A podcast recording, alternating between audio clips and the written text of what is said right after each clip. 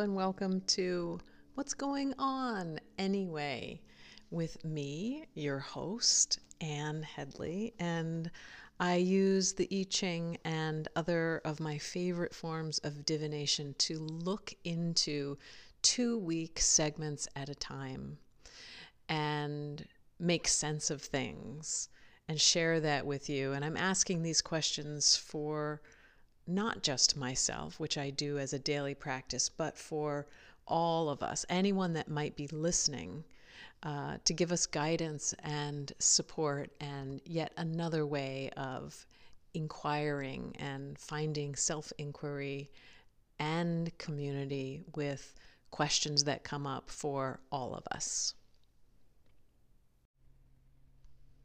Okay, so here we are again in a retrospective reading rather than a future reading, which I'm getting excited to transfer into. But we've got this reading to attend to, and this is the new moon in January.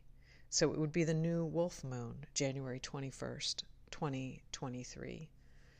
And one of the things I mentioned was how to ask a good question using the I Ching. I say I Ching, I think it's probably more proper to say I Ching with a little bit of a y sound in front of the E. So it would sound like I Ching, but um, that maybe is only for, if you're very new to all of this, it probably doesn't make any difference to you at all. I just want to be as correct as I can be. And um, one of the things that is important to know about using the I Ching is that you are casting six lines, and the six lines can end up being broken or unbroken. And the combination of all of those lines together gives you your hexagram, one of sixty-four possible hexagrams. And there is a number, I don't know where it is, but there's a number of how many different configurations you can get with your changing lines. Um, and when you have changing lines, they move to a whole nother hexagram.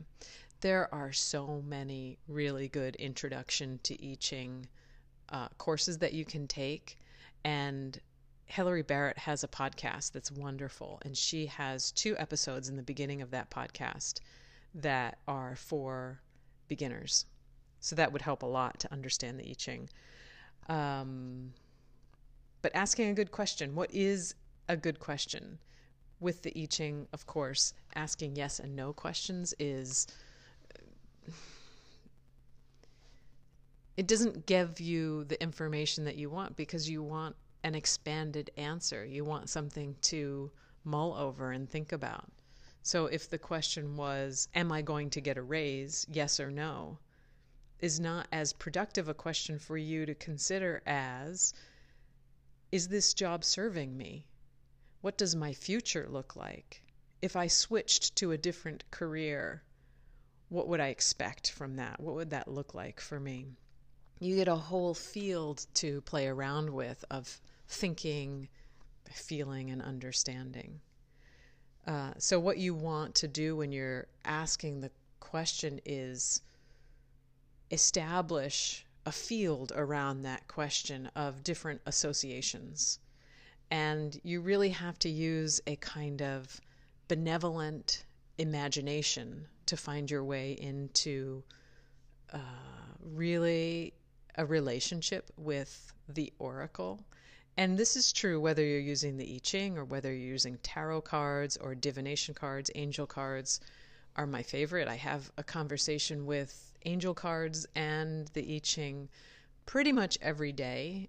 I can look back through my notebooks and find um, hexagrams here and there and everywhere. I really prefer to write them down and draw them out as I consider the answers to my questions. So for this new moon, I one of the things to do is to establish who is asking the question. Sometimes I will use the I Ching and ask for other people, so I'm very clear that that is for them. And so for this one, I'm asking for myself and anyone who may be listening to this, what is the best thing for us to understand? What did I actually, sometimes I write it out. So what did I actually write out? What's the best hexagram for the January twenty-first reading? And what was happening then? What was happening mid-January at that new wolf moon for us? And the hexagram that I got back was corruption. And when I get a hexagram back like that initially, I I often have a like, oh, was that right? Did I, I like, I want to do it again. I don't like that one. Um, but I've done this long enough to know that it's really not valuable to question what you get back immediately. I often throw two or three times, especially when I am really seeking a particular answer. Um, but in this one, it's neither here nor there. I'm just trying to find out what was going on for us. So um, the first result, um, the first questions that came up were, what is behind this trouble? What is the hidden cause? I'm not particularly remembering trouble in mid-January, but I do remember that pervasive feeling of, what is this year going to bring? How am I going to establish myself in this year? And still feeling that astrologically we were in Mer- Mercury retrograde. Was, was Mars still retrograde then? I don't know enough about that. I'd have to look that up. Um, Let me read this because I think it's helpful. In ancient China, ancestors angered by neglect would send sickness and misfortune.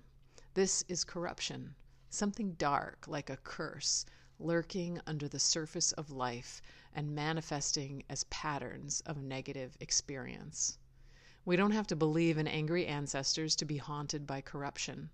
Whether we inherit its darkness from our past, our culture, ding, ding, ding, ding, ding, ding, ding, or through our parents. Ding, ding, ding, ding, ding. When you receive hexagram eighteen, it's time to examine those old, old patterns at last, to seek out their source and give it due honor and attention.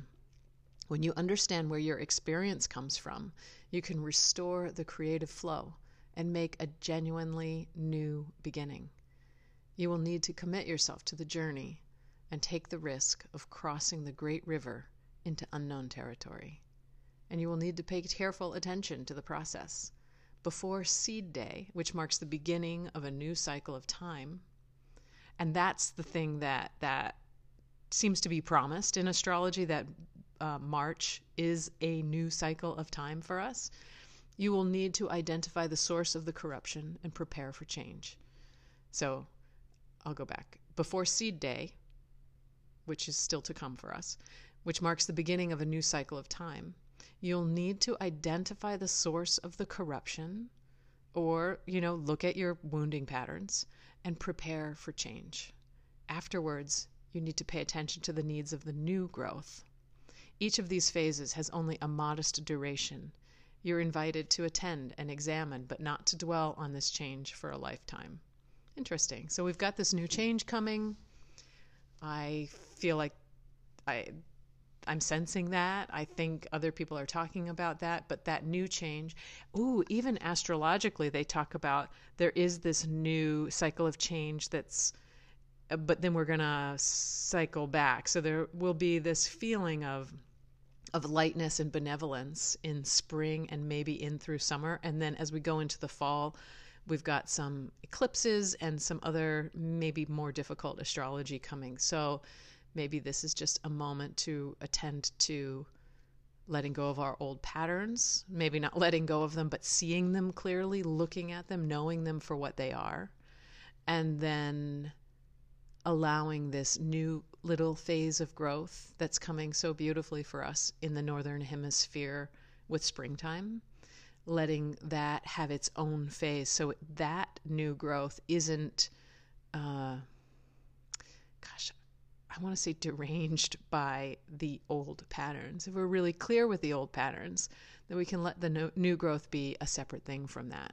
That new growth isn't making up for lost time. It isn't in response to old patterns. It's simply something that is its own beautiful little um, pocket of of newness, and we can let that be almost like, if we were thinking of that as like a new creative project, it would be its own expression that needs uh, its own time and its own field to be in. So maybe that's nice to think of it that way, what's behind all this. And this particular hexagram is an unchanging hexagram, so it had no moving lines. I often like the moving lines because it gives us something to really focus on in this very present moment. When I get a hexagram that has no changing lines, I use this. I'm going to see if I can find it. It's called the I Ching Workbook by R L Wing, because it's the only one of my I Ching books that has a interpretation for unchanging line, uh, an unchanging hexagram. So I, I run to this one when I get one that's an, that's unchanging, because I want to know just specifically what that means. I really rely on this one. And um, it says, this hexagram in its static form points to the necessity of a change in attitude about your environment as a whole. Settled above, the mountainous weight of the trigram, Ken, stillness, holds immovable sun, the trigram of gentle effects. Too many elements in your life have reached a state of neglect, disrepair, and inertia. Does that speak to our current culture? Does it speak to the way that people have been neglected, our social services are in disrepair, and there's inertia in the sense of making any change around it? You cannot hope to guide your destiny with any effectiveness when you do not have authority and control over everyday situations.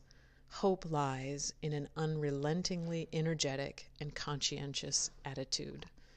So I think that points to the ideal around looking at what is right in front of you, noticing um, what isn't working, and questioning why and where does it come from, and looking at all of those old and and deep patterns that come from our past, our culture, uh, and through our parents. So when I, we talk about those things coming through our parents, that's coming through not just our parents, but those deeply embedded family patterns and family lines. So that helps, I think, to think about January that way. And um, I pulled a card from the Healing Mantra Deck by Matt Kahn. And that one says, opening my mind. I allow myself to see beyond my beliefs and ideas. And I think that's important as we look back and think about how were we going into this year. And maybe this year is going to look different than any other year that's ever been, and we have to open our mind to that. I definitely had to let myself think about the beginning of January differently and realize that this wasn't going to be that typical January where I... Mm, usually I think about really opening up space for people to jump on that kind of new year... Um, new resolve bandwagon, and really open up a lot of spaces for teaching yoga and private sessions. And this year I basically kept January very dark and quiet. I did have some yoga and private work and animal communication work, but I didn't push any agenda or um, sense of promoting that. I'm saving that for this open spring newness that's coming. And just to finish this out, I'm going to pull a couple of angel cards and see what do we have here. We've got courage, communication, and love. So all of those necessary when when we're in the midst of looking at old and uncomfortable patterns. And by looking at them, by naming them, by bringing them into the light, we have a chance of not repeating them. Okay, And that's that for the last retroactive, retrospective, I'm not sure what the right word is there, for these readings. And um, the next one is a new moon in February. So I will see you then. Bye for now. Be well.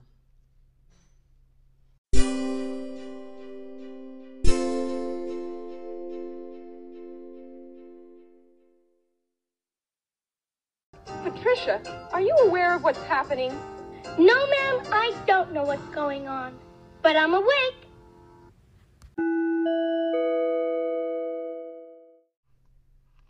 I'm adding that clip to the end of the podcasts. I'm not quite sure how to integrate it yet, but I love it so much. It's from the Peanuts cartoons. It's Peppermint Patty who falls asleep in class. The teacher asks her to wake up or asks if she's paying attention. And I just thought that was really cute. Since I'm calling this What's Going On Anyway, or What Is Going On Anyway. And that's how I feel. I am awake and I don't know what's going on, uh, but it's something to talk about. And again, thank you for joining me here and listening and considering these things too. Be well.